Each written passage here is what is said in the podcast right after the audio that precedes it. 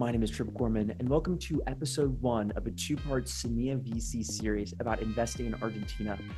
Despite having many unicorns like Globant and Mercado Libre, Argentina is often looked down upon by international investors, and for good reason. Argentina has among the world's highest taxes, highest inflation, and most restrictive foreign currency regime. But through these two interviews and an accompanying executive summary, I hope to ease some of these fears by outlining the legal and operational strategies to both circumvent and even take advantage of these aforementioned worries. In this episode of SME VC, I spoke with Tomas Braun, a general partner at Kalei Ventures, a Buenos Aires based, Latin America focused venture capital fund that invests in early stage technology companies that have a commitment to apply innovative solutions in emerging markets. Tomas held various roles at Banco Galicia as well as LendingFront, earned a Master's of Science in Management from Stanford University, and he was also the CFO of Enigma Art, an investor in Osana Salud, and is currently on the board of advisors of Nilus. Tomas is also on the board of Banco Galicia. This episode, we discussed why growing tech companies in Argentina don't really pay that much tax. We talked about taking advantage of Argentina's cost effective workforce, the growing venture capital and technology community in Punta del Este, Uruguay, where Tomas currently resides, and how multiple government mandated exchange rates affect venture capital and technology in Argentina. We discussed all this and more in this episode of Semilla VC. Okay, Tomas, could you start by telling the audience a bit more about your work history up to and including your current role at Kalei Ventures? Uh, well, first of all, thanks, Trip, for, for the invitation. I'm glad to be here. Um, I started my career, my career in banking. I studied economics, I, uh, and I started working at one of the top uh, private banks, a private commercial bank in Argentina. It's called uh, Banco Galicia. I worked there for around seven years, um, where I started working in branches, selling uh, uh, products to to consumers, um, individuals first, and then I started working with the with SMBs companies, uh, kind of where I started falling in love with with small businesses as a um, as a type of client in banking, a very complex and interesting uh, segment for banks. I worked in the credit department, understanding kind of the the, work, the, the way banks grant credit. A lot that was around 2008, um, and there was a lot to improve, and a lot has has has changed since that time in terms of the way we evaluate credit for small businesses. And I ended up being the the head of of marketing for small businesses in, in, in Banco Galicia. That was before I went to Stanford. Um, I went to do a, um, a full-time exec program at Stanford in 2015, 2016, with the idea to stay working in the US in, in any kind of technology, in any kind of fintech startup. And I had looked at a couple of them. Um, and the program was amazing. Then I can tell you more about that. And I ended up well, meeting a lot of interesting people there in, in Silicon Valley, um, founders that had gone to Stanford and other others that came from Argentina, uh, started hearing and learning about crypto. And I ended up working at a, at a fintech startup uh, called LendingFront that uh, provides technology for banks to originate small business lending. So it kind of going deeper in, in terms of SMBs and banking and I started working there as a onboarding manager, and I ended up uh, being the director of products, which is fascinating. I love product development, and I learned a lot at that stage. Um, and my last and, and current uh, role is, is I, I co-founded uh, Kalei Ventures with a group of, of friends. We we do very early stage VC investing. And a couple of years ago, I, joined uh, Banco Galicia's, a Grupo Financiero Galicia's board uh, uh, of shareholders. I'm, I'm there representing my family, uh, which we are one of the of the shareholders of the bank. So I love fintech. I I'm, I love banking. I love SMBs, and and now I'm loving VC. There we go. I want to talk all about the the different parts of your work experience, and then I also want to talk about your thoughts on Argentina as an as a as an economy, as a place where people are doing venture capital and technology. Uh, I want to ask some fun questions first. You're from uh, where are you from? And then where do you live now? And why do you live there? And tell me about the venture capital community and tech, tech community in both where you're from and where you live now. Awesome. I'm from Buenos Aires. I lived all of my life in, in Buenos Aires, Argentina, except once when I was studying economics, I went to Barcelona for an exchange six months. And then when I was studying and working in, in the US uh, that I mentioned before. Uh, right now, I'm I'm living in in in, in Uruguay. Uh, it's more like a, a, a life decision for for a couple of years. Not there's nothing related to professional nor to fiscal or, or tax incentives. It's just um, we have a, a newborn and we are enjoying life here. Um, in terms of tech ecosystem, um, it, has been interesting. A lot of Argentinian founders have moved to to Uruguay. Um, there are several reasons for that, and you should probably ask one of these founders uh, why. But there, there's a mixture between quality of living and and taxes uh, incentives or or the taxing uh, scheme of Argentina, which is uh, a little bit uh, more expensive than than the Uruguayan right now. Um, but there's a great ecosystem here in, Punta of founders and interesting people trying to innovate and, and do interesting stuff. I love it. So I want to get into this tax idea, this the some of the rules and regulations that make Argentina the economy that it is. Um, the, the the overarching theme of this part of the series is I want to talk about how foreign exchange rates, how high taxes and how inflation affect venture capital and technology. And I know one of those pieces that we've discussed in the past is this idea of Argentina as a cost center. Could you elaborate on this idea of Argentina as a cost center? Mm-hmm. So if you think um, about how startups grow and eventually reach an IPO, um, let's imagine that it's a startup that, that, is doing business in the countries in, in, in, South America, that is not a SaaS solution for the US, for example, right? So you need to create a team, uh, build a product, deploy the product in, in a country, see if it works and start growing, and then eventually regionalize. So a way to think about it, um, if you're going to start a product in a Latin American country, you need to find good and let's say inexpensive talent uh, and in that sense, Argentina is an ideal place, right? Because you have awesome founders, you have good, very good technical talent, and you have uh, a cheaper place to try a product, right? In terms, let's think about digital advertising or paying uh, Facebook ads, for example. I'm sure right now, uh, Buenos Aires or Cordoba are cheaper than Sao Paulo, right?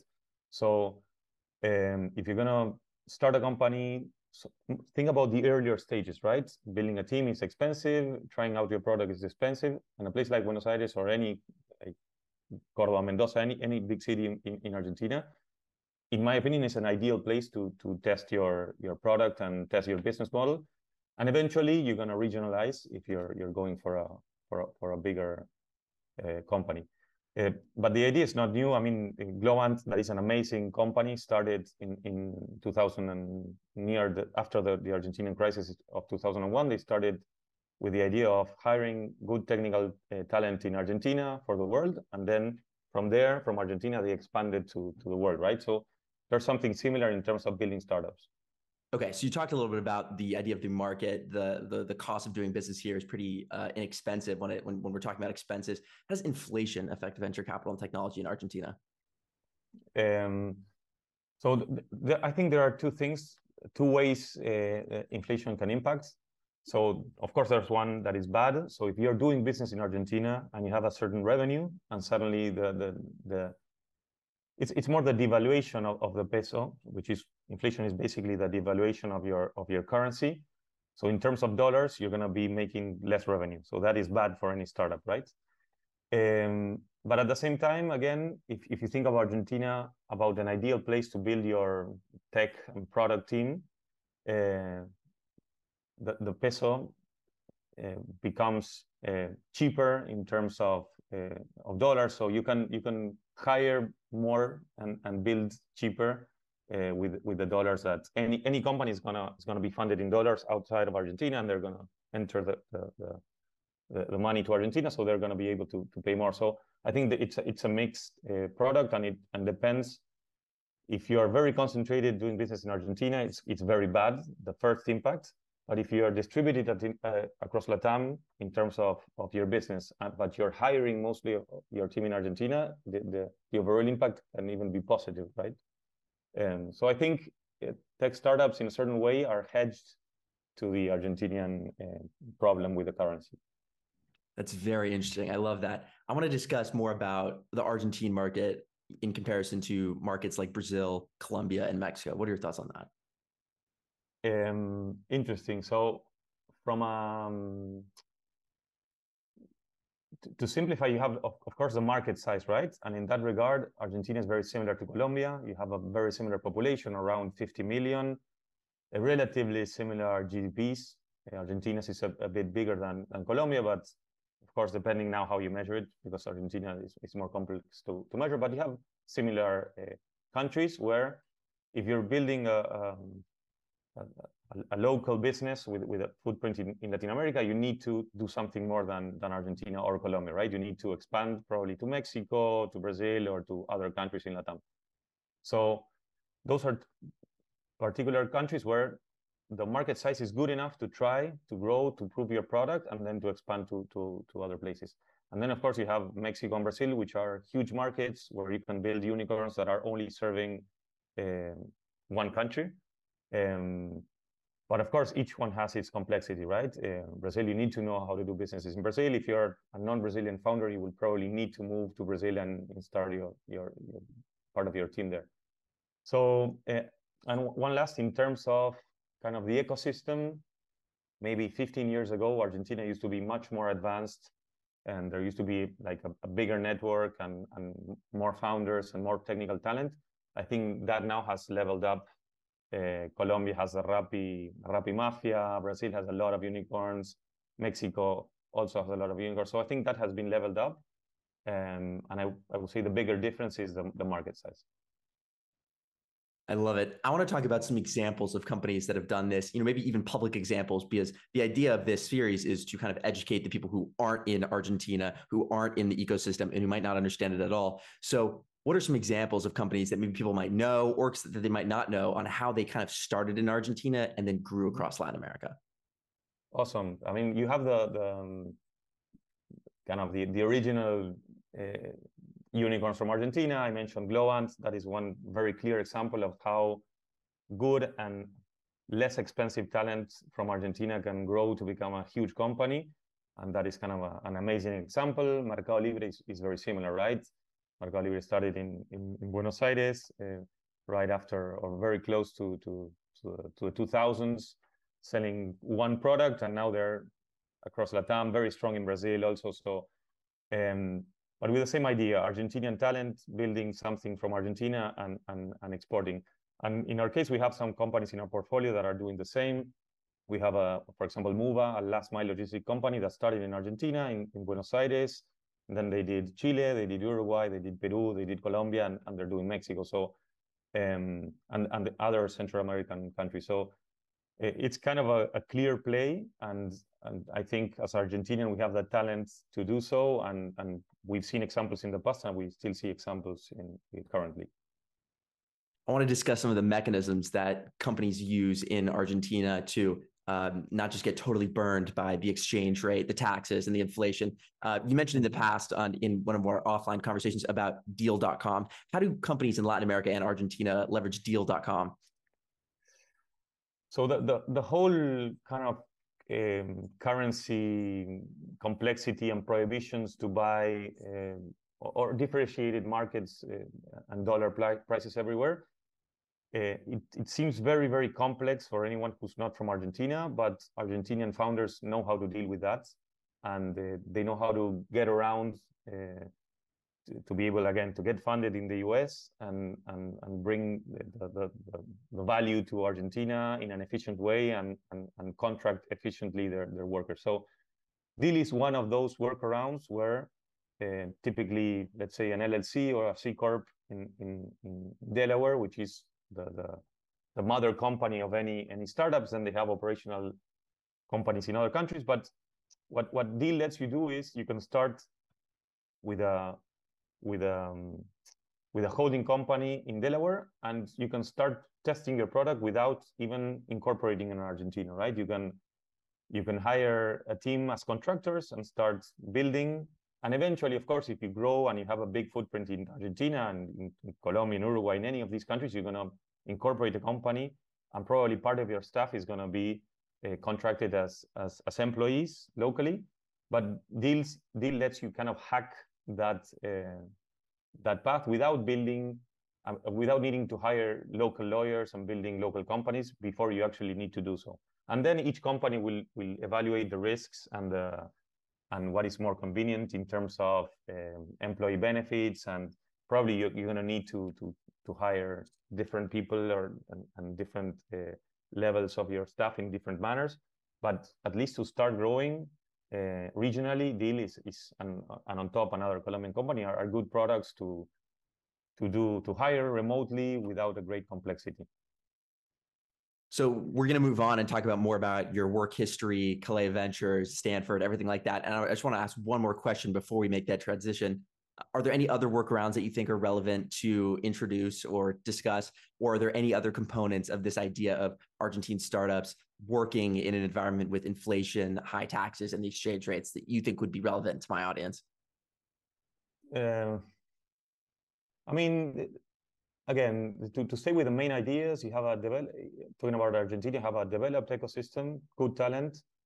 Uh, in this context, and it has been also in the past, talent is is is cheap for the quality it has, uh, or let's say cost effective. Cheap sound doesn't sound very good, um, and all the complexity that you can see if you read about Argentina. Founders, mostly Argentinian founders, know a, a way to work around it. For example, there's an official exchange rate, but you can also bring dollars to Argentina uh, legally in ways that uh, you, you have a higher exchange rate to, to get the dollars to Argentina. Uh, and there are lots of uh, advisors and service companies that enable that. Um, so I think, again, it, it looks very complex from the outside, but Argentinian founders know how to do it. And I think we, we will continue to build amazing teams and products from Argentina to summarize. And, and taxes, really, if you think about taxes, startups, let's suppose you incorporate in Argentina, startups initially in the in the in the companies in each subsidiary lose money for the first 5, 10, 15 years, even um, probably Mercado Libre or Amazon were uh, had a, a, negative bottom line for a lot of years. So you're not going to be paying any any any income tax, for example. So um, you need to know the taxing system in Argentina because there are sale taxes and, and, some taxes that create distortion. But again, if you know the system, you're going to work uh, fine. You need to build a great product and, and grow your company and and uh, expand to other regions, to other countries in the region. Amazing. I appreciate that. I want to move on and, and talk about Kalei Ventures. Could you tell us mm-hmm. about when it started? It, it, predates a lot of the funds that people know about Argentina now. So I, I really want you to, to touch on that. And then what do you guys do differently? Mm-hmm. So, I mean, if you look at VC in Latin America, again, you have like uh, funds like Kaszek, I mentioned, uh, Mercado Libre. These guys are, they have started when when the whole thing started in, in Latin America. They have awesome teams with analysts and, and uh, they have raised a lot of money. But the, then you have funds, for example, in Argentina, like NXTP, that they also started before uh, this wave of of Latin America becoming super fashionable, let's say, in terms of VC. But there, there was a lot of space. If you look at, I don't know, 2018, for example, there still was a lot of space uh, to, to build VCs. Uh, there was not enough capital in the region. Uh, there were not enough funds. Uh, you didn't have a lot of accelerators. You have a couple of the players I mentioned and a lot of angels. Uh, but the system was, uh, let's say, undeveloped or underdeveloped. So Kalei, we, we, we were, I think we had a good timing to launch the fund. Uh, we started deploying in 2019, and the region became kind of the, uh, the, the cool kid on the block around 2020, 2021, when the pandemic uh, appeared. So I think we, we had a good timing. And in terms of doing things differently, we we have a mandate to enter really, really early in the companies, as early as possible, and uh, the way we work is two partners get engaged with each of the companies we work with, and we try to help in a lot of ways.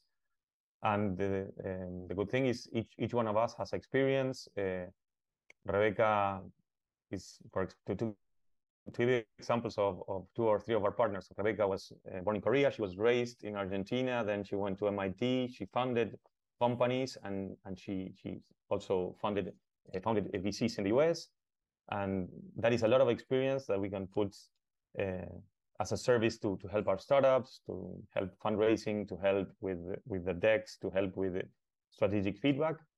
in my case, I mentioned my experience.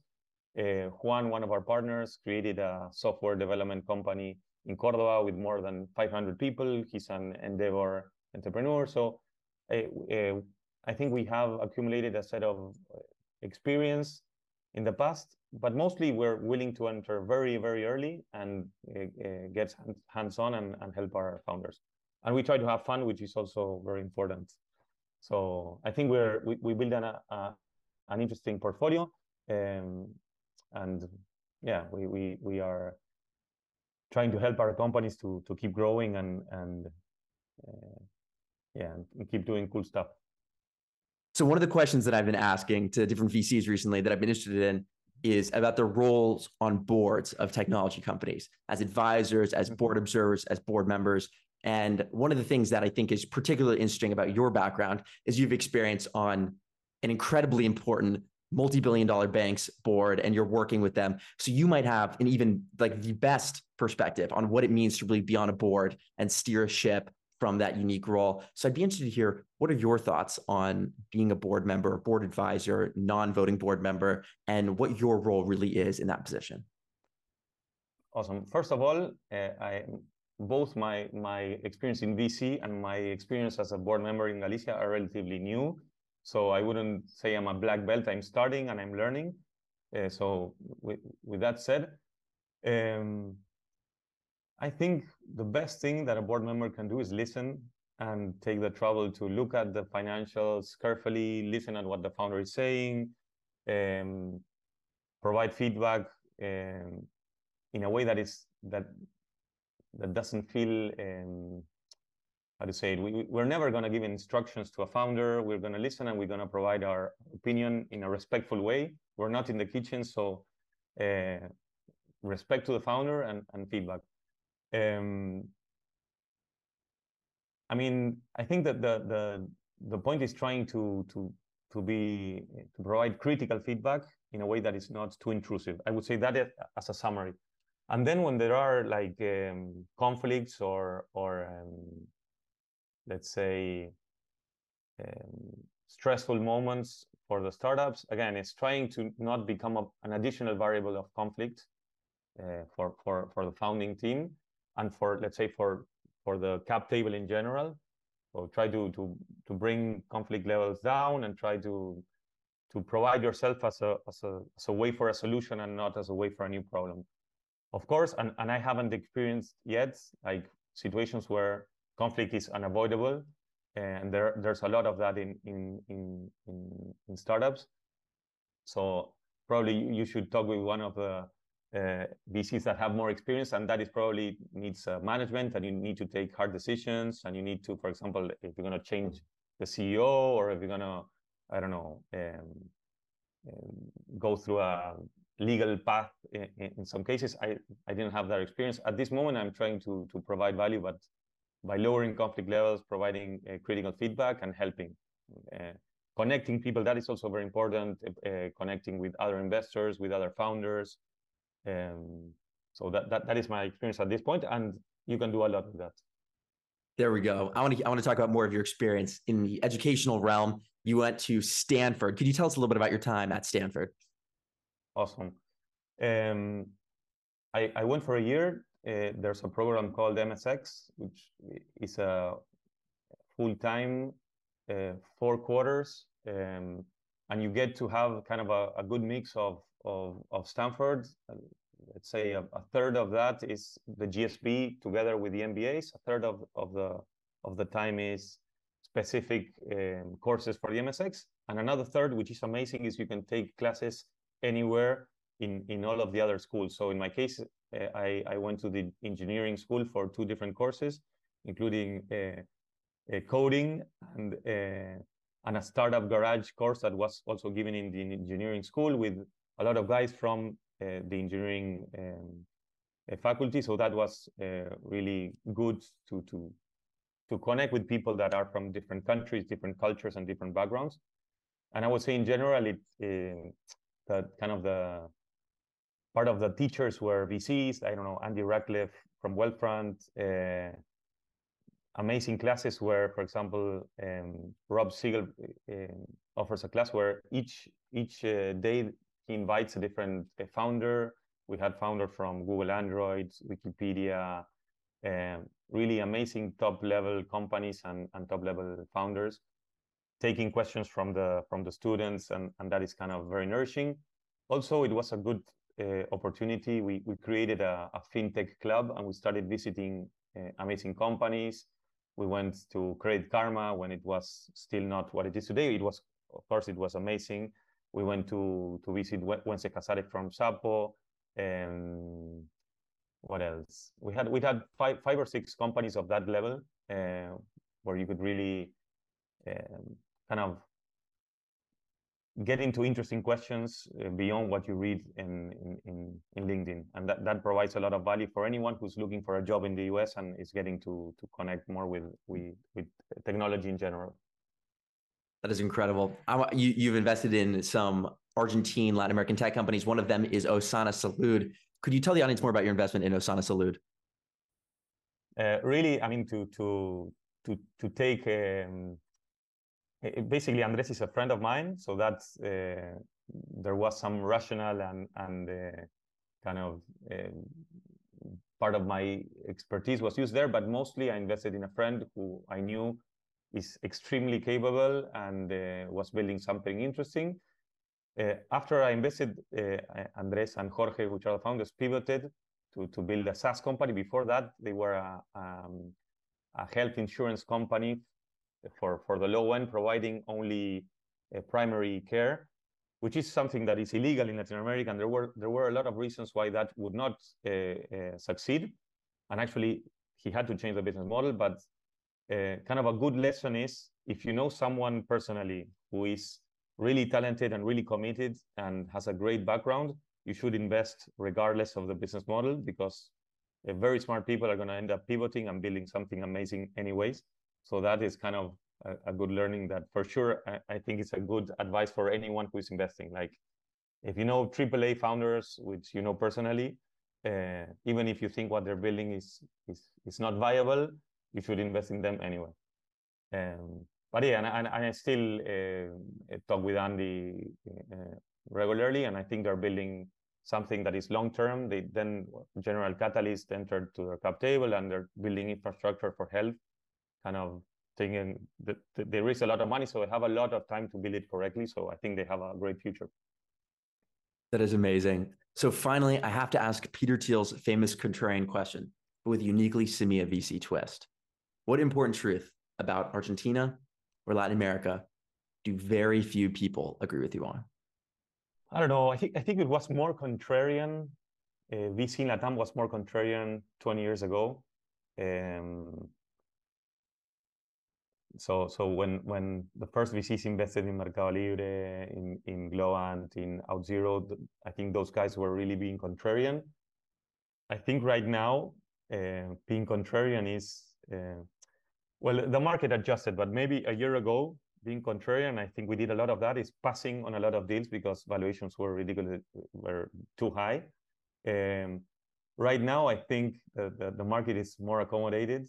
I'm not sure I'm, I'm answering your question, but I, I, think this is a moment of, of adjustment where there's not a mainstream opinion about uh, venture capital in Latam. Like, uh, it makes sense that there are a lot of funds. Maybe there, there's too many, right? Uh, and that is uh, complicated for funds. Uh, valuations are not as high. And so I think we're at a moment that the mainstream opinion is not clear in Latin America. for example, fintech was a mainstream, in my opinion. I think it's going to be more challenging building huge things in fintech. So maybe that that can be a point. Um, like the Mercado Pagos are not going to be so frequent. Uh, I think looking forward, I think we're going to see more niche solutions for for SMBs and for companies, and not so the new banks for Mercado Pagos building huge uh, financial uh, services. I think are going to be more specific uh, looking forward. Maybe that can be the contrarian thing. So anyone who's saying like the next 10 or 20 years in Latam are going to be all about fintech, maybe I can challenge that idea saying that we're going to see more specific niche solutions for different segments and not these amazing huge companies like uh, Nubank and Mercado Pago. But we'll we'll need to talk in ten years to see if I'm if I'm uh, missing out or or saying something uh, erroneous there. We will certainly circle back in 10 years to the day and discuss that. But I think that's a great answer. Tomas, thank you so much for coming on the Semilla podcast today. I very much appreciate your time. Thank you, Trip. And I, and I want to congratulate you for, for the journey you're doing in, in Latin America and VC. I think you're young, you're passionate about what you do, so you're going to have a, a great future probably a lot of VCs that are in Latin America are gonna are gonna be interested in, in you because you're you're a great networker. You you you like to learn. You like to you ask, ask questions. So that's uh, I think that is a great asset. Well, Tomas, I appreciate that.